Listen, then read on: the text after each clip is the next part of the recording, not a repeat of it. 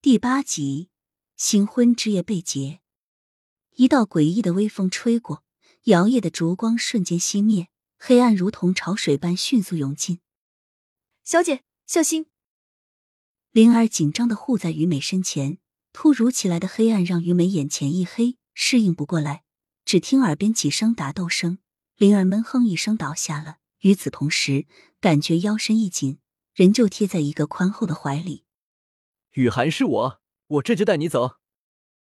低沉暗哑却又极其魅惑人心的声音吹在于美耳边，让紧张惶恐的于美顿时安心不少。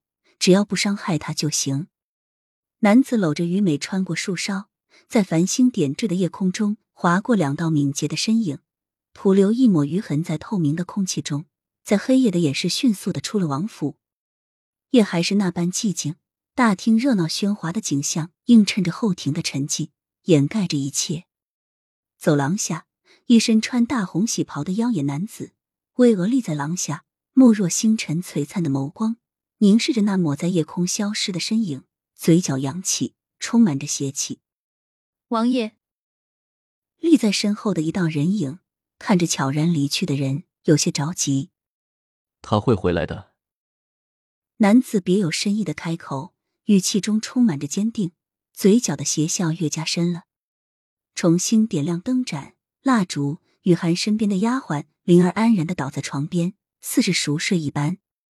男子拖曳着大红喜袍，跨过灵儿娇小的身躯，坐到床沿，修长白净的长指轻轻划过滑润的丝绸被单，沿着上面绣的牡丹花纹轻轻摩擦。